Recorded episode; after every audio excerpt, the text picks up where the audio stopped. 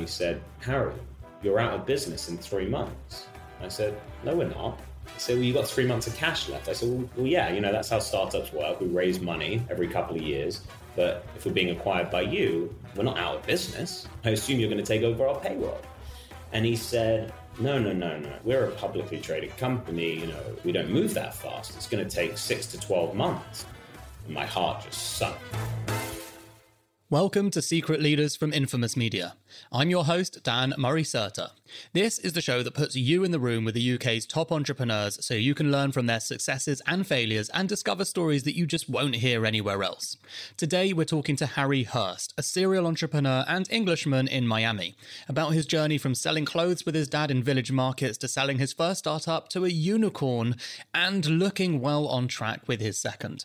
That startup is called Pipe and they are announcing the most extraordinary funding round we've heard in years on the day this podcast is being published. So tune in for the inside scoop on that investment and finding out what Pipe does because they're creating a completely new category and they've been doubling every month since they launched. But we're getting ahead of ourselves. Let's go back to the start. London, to be precise. I actually, if we take it all the way back, I spent the first two years of my life living in Israel, but I was born in London. All right, all right. London, Israel, same difference. My my mum and dad, they wanted to live in Israel. My dad couldn't make his business work out there, so we ended up actually moving back when I was two years old. Fast forward a few years, at age five, my dad moved back to Manchester, and he pretty much spent most of his time there. And that's when stuff really sort of got hard for me, my mom, my brother, and my sister, kind of financially speaking down in London. So much so to the point that my mum actually had to go on benefits, which in the US is the equivalent of welfare. But that pretty much saved us. You know, we we were on benefits for a decade and we lived off 90 pounds per week. So it's about what, like a hundred, just about 100, 110 dollars or so a week. And then my mum was able to earn an extra 50 pounds and she was a piano teacher uh, she's an incredibly gifted, classically trained pianist. And I guess we kind of owe our life to music because that was a that, that's what enabled us to get that extra 50 pounds a week that I guess if you add it all up, we were living off about 600 pounds a month less. Family of four. It, it wasn't easy. And what's even more insane about the whole thing that just doesn't fit the narrative in any way, um, but was really formative for me was that when I was four, before my dad left and moved to Manchester, they my parents really cared about education and they enrolled me into a private school, right? And you know, my grandfather had passed away a couple years before that when I was 2, and he had left just enough money for my mum to keep me in that private school until I was 10, until I was able to move to a state school, um, which is obviously state sponsored and free. But you know, as I said, that was a huge part of what kind of made me who I am because what I ended up finding myself is, you know, I was a I was a young kid with a family on benefits, on government benefits, living off six hundred pounds a month, and I was surrounded by you know people that could afford private school, and they seemingly had everything that I wanted, but nothing that I had you had these kids with nice houses, and from a naive child's perspective, they had seemingly functional families. I mean, looking back on it, it's funny to think, you know, how dysfunctional they probably were. But when I was going around there, at least to their houses, uh, it seemed to be everything that I didn't have when I went home to my reality. So the net net there is that I actually became this like massively insecure kid, not only socially, but you know, food insecure, financially insecure, but I think that was the, the, as I said, like the formation of Harry Hurst, the hungry, ambitious immigrant entrepreneur. I can think it. I think it can like really be attributed to to those times, those formative years. You know, I saw the world for what it really is because the world's a tough place. You're, you're not wrapped up in cotton wool. So I think I had very early exposure to what it would be like to have to fend for yourself, and I think that's a trait that every successful entrepreneur really needs because effectively you're battling against the rest of the world. So I wouldn't have realized it at the time, but retrospectively, I can certainly say that, that that's what it gave me for sure. So, why entrepreneurship? Why do you think that that was something that you gravitated towards? Like, I haven't heard anything yet um, in your formative years that you would necessarily think uh, would would would drive you into that. What was your path to getting there? I think I was always an entrepreneur. I, have never had, you know, a, a, a real job. I didn't really have a choice, you know, growing up. I had to, you know, as you know, as I mentioned, you know, we weren't living off much money. So anything that I had in my teenage years I kind of had to hustle for. And all of the cliche normal things I did, selling on eBay, setting up those kind of stores. And even going back earlier, my father is still to this day, he still does the same thing and always was an entrepreneur. He he never really had a job, um, at least during my lifetime, as, as long as I was alive. He was always doing his own thing, mostly in the fashion business, uh, in the rag trade, as we call it in the UK. Schmutter trade, mate. Schmutter business, yeah, the schmutter business. That's exactly what my dad was in as well. Yeah, but but you know, my dad, my dad tried to find his feet in that business, uh, and he tried to play in, in really big leagues. He was really ambitious, and he ended up building, you know, a very humble business in the markets, and not the financial markets that I play in today, but the traditional markets as we know them in the UK, where you know you set up your stall and you sell clothes. I mean, he chose to sell clothes. You could sell anything that's legal. And he still does that to this day, bless him. He, he gets up really early in the morning, and that's his passion. He loves going and just dealing with the people. And he brought me from approximately the age of eight. I used to spend summers with him. And he would bring me onto the market stalls. And these are not, you know, my dad lives in Manchester, right? So we were going to the ends of the of the country, places that most of the listeners to your podcast probably haven't even heard of. Really small little villages across the UK. So from a very early age, I was, you know, exposed to not only learning how to sell and deal with people from all different walks of life, but also to the reality that this kind of like bubble that I lived in in London was was not necessarily full and final. There was there's other people out there living very, very different lives. So I owe a lot of that to him as well in bringing me every summer, not only to be able to earn a little bit of extra money with him, but to be able to, to kind of learn how to confidently sell and deal with people from all walks of life. So, how do you think your upbringing has shaped the way that you think about challenges and think about yourself as well and the choices that you've made? I think it's made my career. When I think about it, if my career is a personification of me, and I think a lot of people kind of feel that way, if I'm the product of my upbringing, then I guess my upbringing, you know, it's causation at most, and at the very least, it's association, right? So yeah, my, my career looks a lot like my upbringing and my life. You know, it's it's non-traditional, it's risky, it's rebellious in some ways but you know, thank God it, it's it's all seeming to come together. Just thinking about this um, scenario with your dad. So you mentioned that he left, and then it was your mum helping on benefits. What's the story there then? Like, do you still have a relationship with him? So I have an incredibly close relationship with both of them today, but it's taken a lot of work. Right, it's had its ups and downs over over the last couple of decades, and I'm extremely thankful to both of them for, for different reasons. You know, my dad is a completely reformed character these days. He's one of the kindest humans that I know. Uh, he faced his own sets of challenges, as everyone does, when, when I was growing up, and had his own you know reasons for, for everything that, that he went through. Um, probably you know a lot of it to do with his childhood. But today, he's one of my closest confidants, one of my biggest supporters, and we have an incredibly close relationship. But it's taken time to, to develop that. We have we have a more of a best friend relationship. It's great. I'm very thankful for it. And you know, with respect to my mother, she's also just a huge champion of everything that I I do. I, I'm very fortunate in that, you know, I have some friends that their parents, you know, are quite controlling over sort of their career and how they want them to live their lives. I, you know, when I told my mother that I wanted to move to America, she just said, you know, amazing. You know, she's been incredibly supportive of everything that I've wanted to do. So I definitely have her to thank for that. Join us after this quick break to hear about Harry's journey to the US, the creation of his first big business, and how ending up two months away from financial disaster led to one of the most important introductions of his life.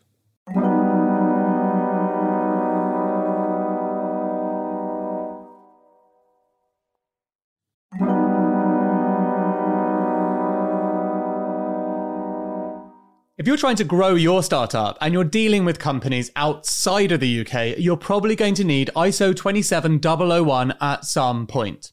It's not the sexiest acronym, but it's basically the global standard for proving your security practices are up to scratch, like how you handle customer data. The same goes with SOC 2. You're going to need it if you're a SaaS company. But achieving these security frameworks can be very tedious and very costly. This is where our partner, Vanta, comes in. Vanta automates up to 90% of the work for certifications like ISO 27001, SOC 2, GDPR, HIPAA, and more, getting you audit ready in weeks instead of months, and saving you up to 85% of the cost. And as a special offer, our listeners get 20% off Vanta. Just head to vanta.com slash secret leaders. That's V-A-N-T-A dot com slash secret leaders for 20% off. There's a link in the description.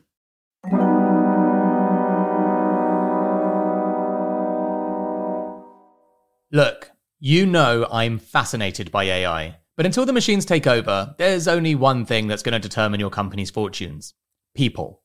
This isn't some kind of hollow point to make me look good. If you speak privately to any successful entrepreneur, they'll confirm it's true. So, if you're a leader of a growing business, then you should check out Personio. It brings together all the important HR things like hiring, onboarding, payroll data, performance reviews, and so on. You don't want loads of employees sending you emails asking for time off. You want to be able to see things objectively, like it's taking you too long to hire. You want to do performance reviews well, having clear goals for people that are logged in a centralized system. And you want to do all these things in one simple tool without having to become an HR expert. All of this is possible with Personio. Check it out at personio.com forward slash secret leaders. That's personio.com forward slash secret leaders. There's a link in the show notes. I don't know you from England, but I do know you from being an English entrepreneur, which is unusual. But back in the day when I was running Grabble and I was actually considering the American market, I went out to LA and a mutual contact, uh, Errol Damelin, who's the founder of Wonga, um, put us in touch. And I was, as you know, like a massive, massive fan of Skurt, your product at the time, because it solved a huge problem. So anyone that's ever flown into LA knows what an absolute nightmare it is to literally even just get from the airport to rent a car there because it's so big. I loved your approach with Skurt, which I want you to talk about rather than me, because it was literally just classic startup breaking all of the rules and finding finding a way. So what was what was Skurt? Um, and before we get into that, I guess like what was the motivation for starting it, for moving to LA? I'm assuming you didn't just start it in the UK and move to America, but I actually don't know. So tell us about what drove you to move to America and how you started that company. Yeah, so let's take a couple steps back because I had decided, you know, from a very young age that I wanted to be in America. It's it's incredibly hard, and I'm sure you've looked into this yourself, Dan. You know, to to emigrate to America and be able to work here they don't make it easy, um, but it is worth it. When I was a kid, at about 10 years old, my grandmother moved to San Diego. And I was fortunate enough to be able to visit her twice, I remember. And I, I remember both trips super vividly because I just absolutely fell in love with the West Coast. It's you know it's the antithesis of what we experience in London in every way, shape, or form, for better or for worse, in some ways. But I absolutely loved it. And I fell in love with the whole construct of the American dream. You know, as, as kids growing up in London, we watch a lot of TV and movies, and we get bought into this idea of the American dream. And then you come and actually see it. And for me, the thing that really opened my eyes was, you know, no one was ashamed to think really big. You discuss big ideas with people, and they don't think you're batshit crazy. Whereas I think in the UK, it's a little bit taboo to think that big. It's like, oh, that guy, there's the crazy guy that thinks about these like crazy, wacky, big ideas. And I think it's probably getting better over time as we see more successful companies like Wonga, like TransferWise, and you know, coming out of Europe. But at least when we were growing up, I'm sure you can attest to this. It's tough being the kid that thinks big.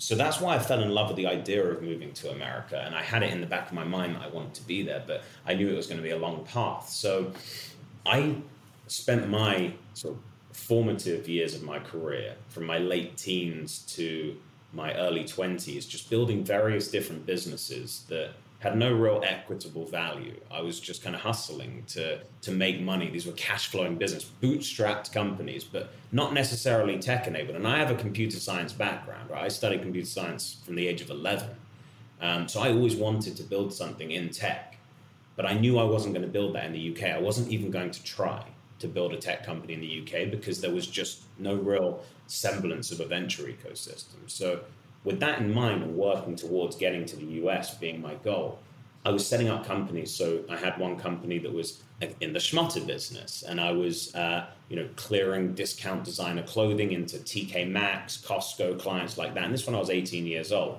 So I was already learning how to deal with people. A lot, the most people in that industry are significantly older than 18. We were definitely the youngest people in that trade.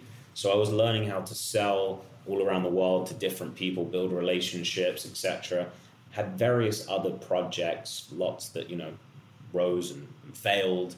I think the most impactful one um, and most successful one that I started uh, was when I met someone who's one of my closest friends to this day, a guy called Paul Bogle, and he gave me an opportunity to to build a recruitment company with him because you know recruitment and headhunting consultancy is effectively taking you know the skill set of being able to you know convince people to move to a different job convince people to join other people's mission, etc.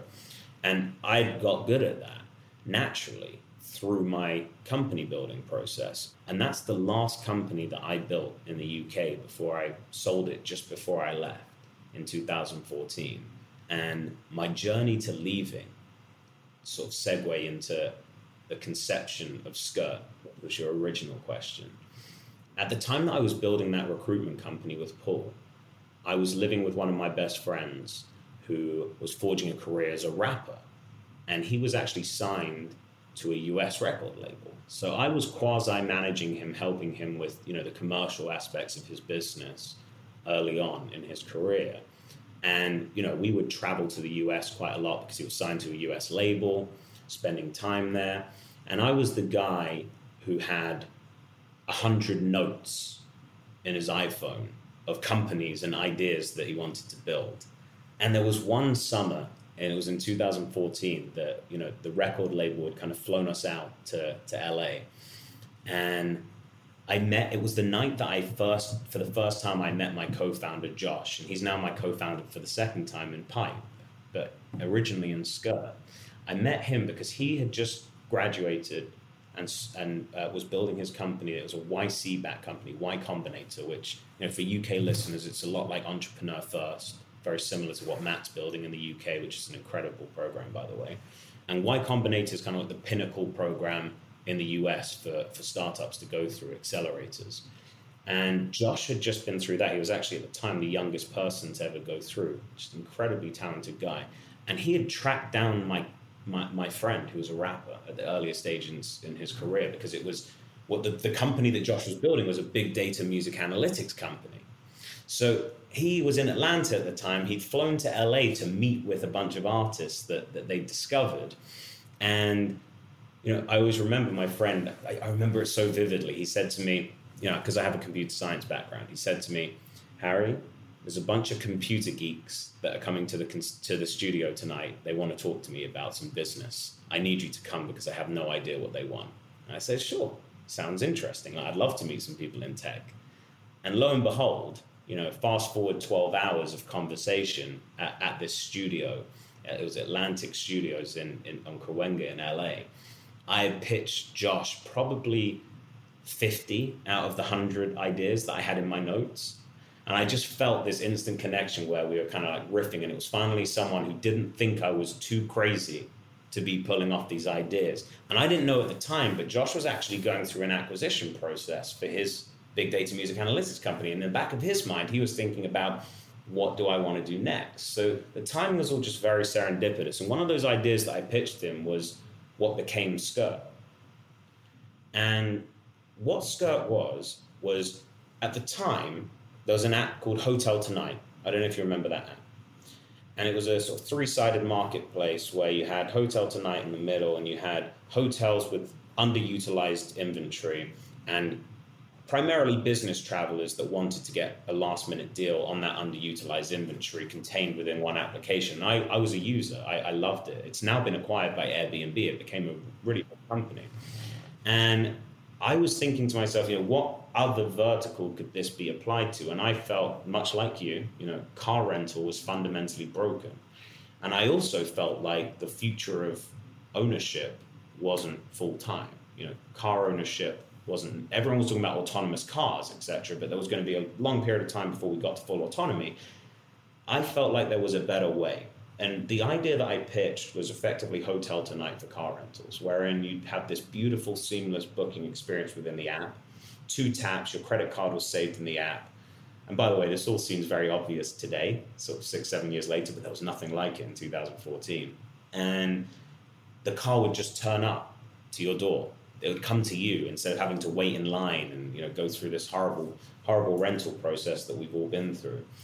And that grew into a pretty large operation. We, we grew it to 120 full time employees, almost 4,000 part time employees that were actually delivering the vehicles. We launched in about five major cities. Uh, we raised venture funding from this uh, a small uh, VC firm out of LA called Upfront Ventures, and we were kind of off to the races. And we were we were doing everything sort of by the Silicon Valley playbook. And from sort of conception when I pitched Josh to when we actually moved into a one bedroom apartment and started sort of pitching to raise money and starting the business, it was only four months. I'd gone back to London, I dropped everything, moved out to the US, and just sort of plonked myself in a one bedroom apartment.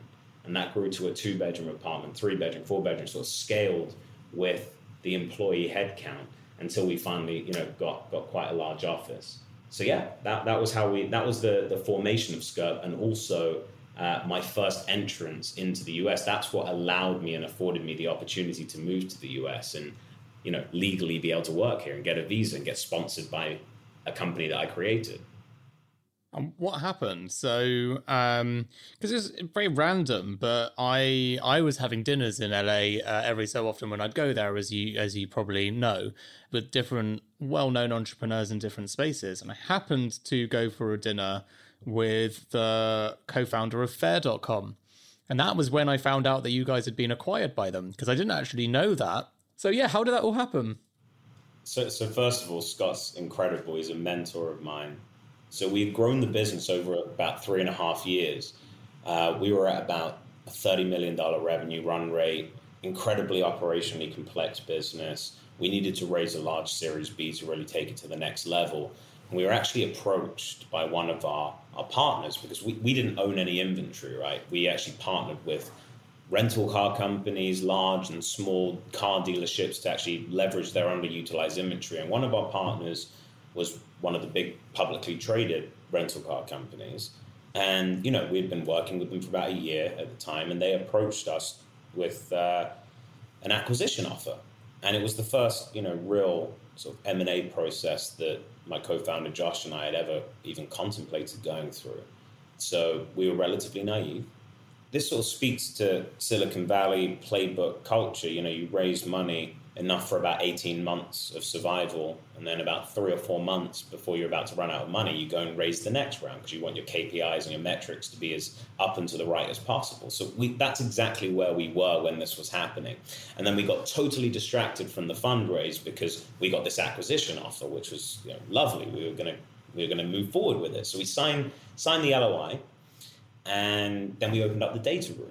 And we, you know, we had the data room already prepared because we were out fundraising for our Series B. And I always remember, I remember where I was. The guy, the guy called me, uh, the head of M and A there, and he called me and he said, "Harry, you're out of business in three months." I said, "No, we're not. What do you mean?" He said, "Well, you got three months of cash left." I said, "Well, well yeah, you know that's how startups work. We raise money every every couple of years, but if we're you know if we're being acquired by you, we're not out of business." I assume you're going to take over our payroll.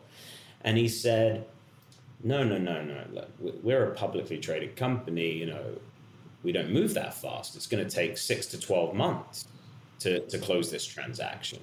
And my heart just sunk because I knew that our three months was actually more like two months in reality, the rate that we were growing, right? So, you know, I shit myself and the deal completely fell apart. And I called my investors and explained what had happened. And one of those investors was BMW. We had a strategic investor in BMW. And BMW were actually part of that billion dollar round in Fair.com. So we had a mutual investor in BMW. And Fair was headquartered in Santa Monica. So they were the only other sort of automotive focused startup that was kind of like hot and up and coming in LA at the time. So Scott and I, I'm sure, were like tangentially aware of each other, but we'd never actually met at the time. And, you know, fast forward two weeks to Scott's credit, I mean, he's just an incredible operator. He just had the deal done with us within two weeks, right? So, two weeks later, after that call from the publicly traded company calling the deal off, we were being acquired by Fair.com. And fundamentally, what they wanted us for was because the consumer application layer that you fell in love with, that doesn't just happen with an app. The app is just the consumer application layer. We had built an entire transportation, logistics, fleet management system. That was our real IP. That's the stuff that was really, really hard to build. And that's what Fair needed because they were about to have hundreds of thousands of cars in their fleet and they hadn't built the back end yet. So Scott saw our team, saw our technology, and within a couple of weeks snapped it up. So it was a soft landing for us. It was it was not the outcome that we wanted with the publicly traded company, but in hindsight, if I knew what I knew was going to happen over the next couple of years and being able to work for Scott and learn from him, I would have done it all over again every day of the week because that that two year earnout that, that Josh and I had, where we were sort of thinking about what we wanted to do next, but also working on Fair uh, and learning from Scott was just invaluable. And can you speak to any of the details in the ter- uh, in the terms of the deal? And I guess like not just even speaking about the crude part, which is money, um, but also the relationship with upfront ventures, right? Like no seed, no seed fund is looking to invest in a business like yours and exit by Series B. So how do conversations like that go as well? They, they were actually all of our investors were incredibly supportive because Scott had taken TrueCar public, and that was another LA-based unicorn. He had previously taken a, a, a company public.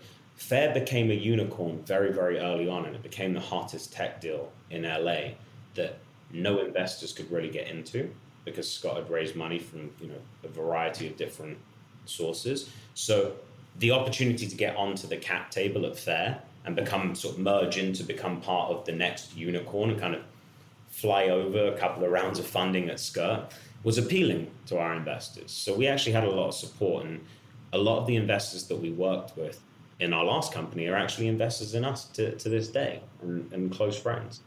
And was it a was it a, are you able to say whether it was a share like all share deal? Was there shares and cash? Like anything that you can actually do to educate you uh, listeners is super useful because obviously there's different different kinds of exits, and we're here to learn. M and A is a complex thing and this was my first time kind of really learning about it. It was a combination of both, but all of the cash went to pay off debt that we had on our balance sheet. So that went straight to the banks. And then the rest was equity. So when people ask me, you know, how much did you make from that deal? I'm like, I don't know yet. Let's see, let's see how the equity performs. I think with most acquisitions, wherein you're not in control, uh, true control of the outcome. You kind of have to write it off in your mind and just focus on the next next stage of your career. I, I, I can't afford to just sit back and hope that you know someone else takes my equity in, in that company and makes it into something. I, I'm I'm in here building my own thing again. 100%. Okay, right. So let's get into it. You are a shareholder now in a one of the most exciting unicorns in the automotive space. You are doing a 2-year earnout where you're learning a lot from a brilliant mentor and you're with your co-founder pontificating over what the next big thing is and where does Pipe fit into the mix? So, what is Pipe? Pipe is a trading platform uh, for a new asset class that asset class is recurring revenue. And the assets that's act- that are actually traded on the platform are the underlying contracts or subscriptions of these companies with recurring revenues that allow them to trade them with institutional investors on the other side of our platform for upfront cash. So, as if their customers had prepaid them upfront for the year. It's a cash flow operating partner for recurring revenue generating businesses, which are let's face it, most businesses in the world right now, if they're not generating recurring revenues, they're trying to think about how they can move to a subscription based model or at least some element of.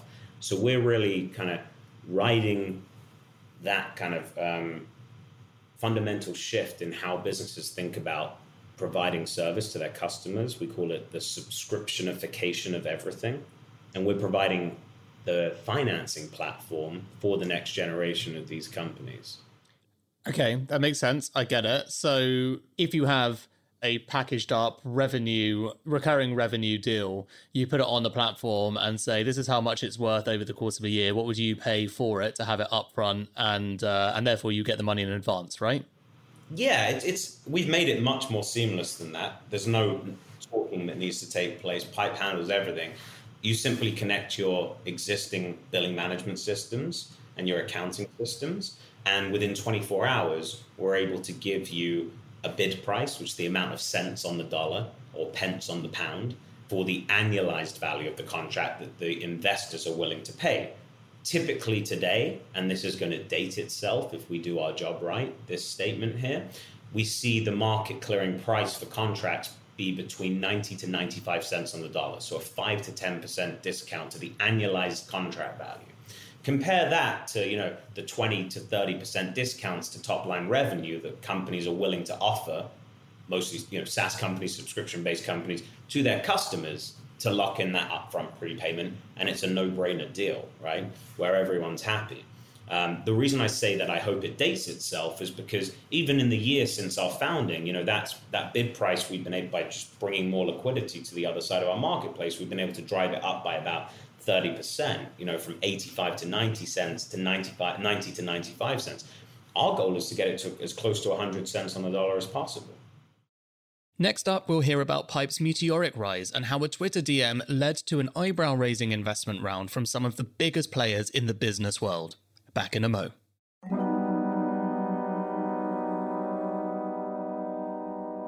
Of the six UK unicorns who have exited, can you guess what they all have in common? They've all been advised by our latest partner, Deloitte, and there's good reason for that. I know the joy and pain that comes with scaling a company fast. You need to focus on growth, your team, and customers, but often your attention is taken away by must dos in areas like finance and compliance. I'm talking about headaches, like making sure you're charging VAT correctly on a new product, or your intellectual property is watertight, or having the right corporate structure for international expansion. These are complicated areas that you're really not trying to innovate in. So you need a partner like Deloitte who knows them inside out so you don't screw them up and you get more time and increase your chances of success. So whether you're an early stage startup or an international scale up, check out Deloitte's high growth team to help find the right answers faster. Search Deloitte Private to find out more.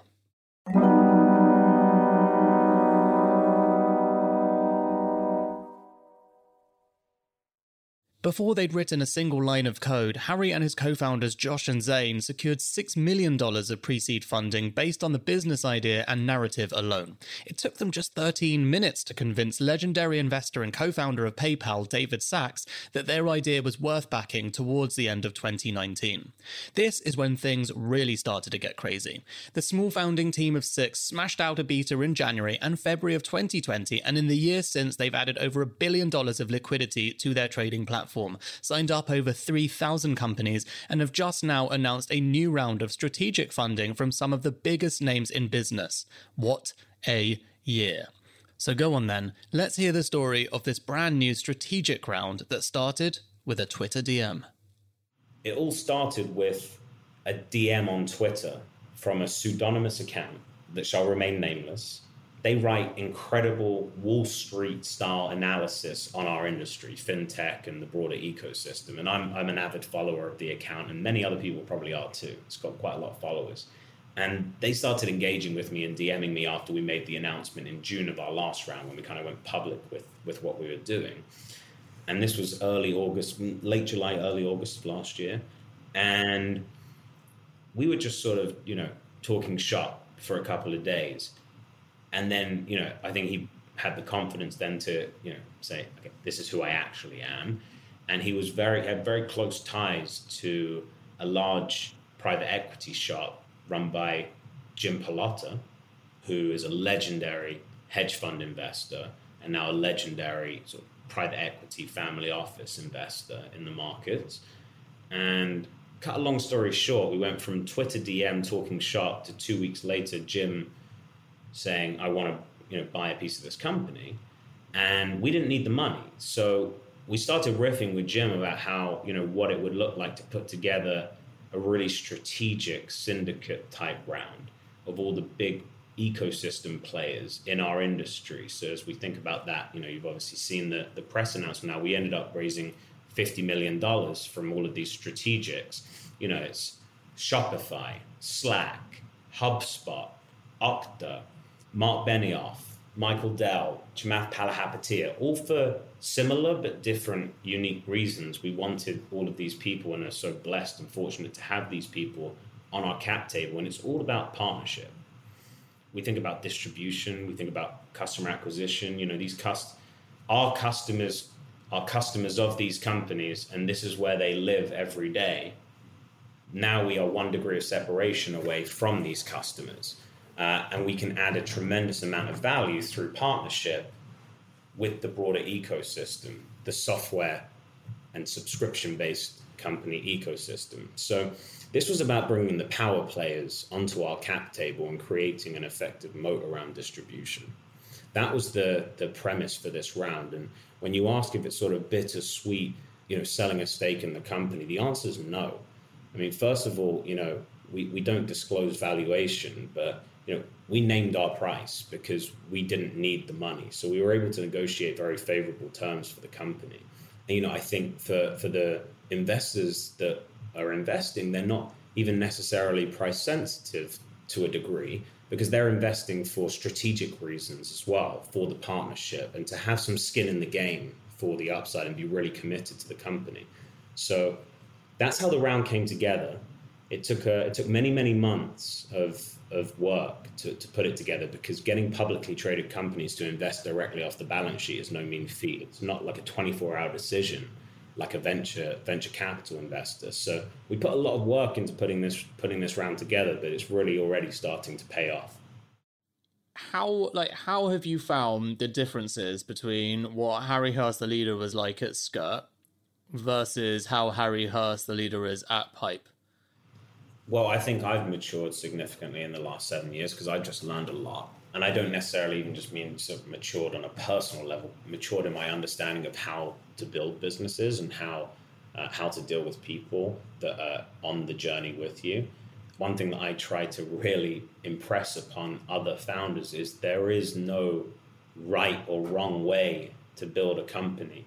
There should be no specific playbook on how to build a venture backed company.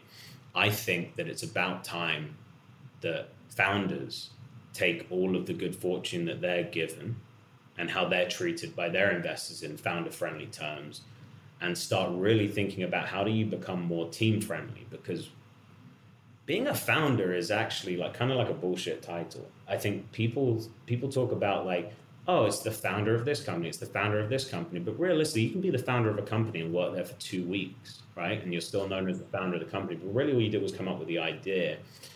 If you're the founder, CEO of a company, and you spend many, many years building the company, that's a whole different level, right? But they're two separate things. Being a CEO is a job title. You just happen to work for a company that you incorporated, right? You're nothing without the team that you have. And I think founders sort of know that and recognize that but in the way that they actually implement certain things, like how they afford people stock options, how they actually grant equity, how how they think about corporate benefits. The ping pong table isn't important here, guys. Like that's not the important thing. That's not the thing that that changes people's lives. Culture I, I think that culture is based significantly more on how how your team treat each other on a day-to-day basis than how they necessarily are afforded the ability to interact with each other especially in a remote world where there are no ping pong tables there are no you know here's a bunch of snacks and stuff. I'm not saying those things aren't great like it's it's cool to have a nice working environment but i think for too long companies have kind of had this undertone of a toxic culture masked by all of these fantastical things in Silicon Valley. And I think, you know, if you watch the show Silicon Valley, it's it's the irony of it all is well covered there. But you know, we've Josh and I have really enacted, and, and Zane as well, our co-founder and CTO, have really enacted certain principles from day one, for example, we grant people actual equity in the company. Every person that works at Pipe is a real shareholder. They don't have the option to own stock, they actually own stock. So, what does that do? Not only is it great for the team because the capital gains tax clock starts from day one, there's all sorts of benefits in uh, not having to, you know, um, having to exercise options or worry about exercising options if you want to leave a company at some point. But what does that do for the company as a whole? It gives people, you, you want people as a founder to have an owner's mentality. Well, make them owners then. Don't just give them the option to own, actually make them owners. So I think, you know, if there's something that I can take from our time at Skurt, through our time at Fair, and then our time at Pipe thus far, we've built the company with quite a contrarian structure, but it's really been working. I'd love to know what the toughest moment you think you've had in your career is and what you learned from it. I think the absolute toughest moment was in 2016. It was about a year and a half or so before we sold the company.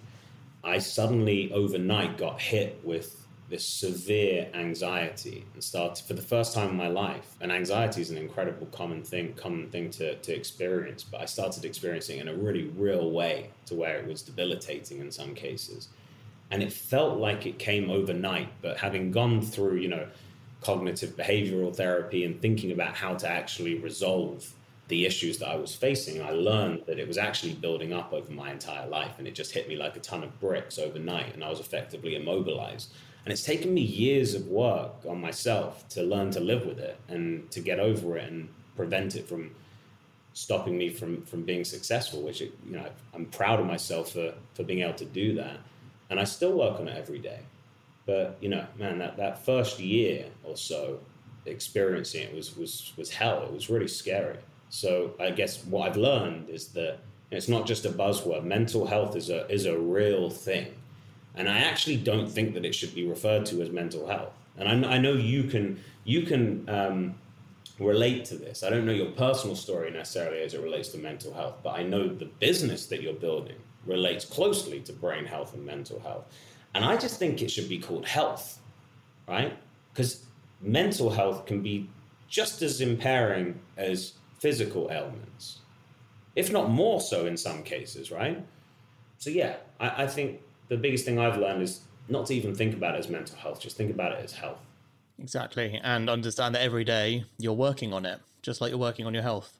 Yeah. And it's not work. And by the way, it's not working on solving it, it's working on living with it because you always have your mental health to, to protect. Last question, which is what's the best piece of advice you've ever been given? And what is your best piece of advice for listeners to take away from this episode and your journey? Well, the best advice I've been given, and I can actually prove that this that this worked out for me as well.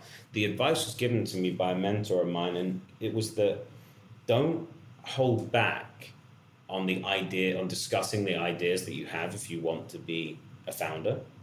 It pains me when people say to me, ah, "I've got this, I've got this amazing idea, but I can't talk about it." I think that's going to hold you back and I think that, you know, ideas need to be open sourced and it's the execution of the idea that's proprietary in nature. It's not the idea itself 99.9 times out of 100. Uh, and if you believe, or rather, if you don't believe that you're the best person to execute on this idea, or at least to put together the team that's going to execute on this idea, it doesn't matter how many people you tell or don't tell, you're going to get out executed. It's not always first mover. By the way, Travis at Uber completely out executed the guys at Lyft. Lyft actually came first. Uber out executed.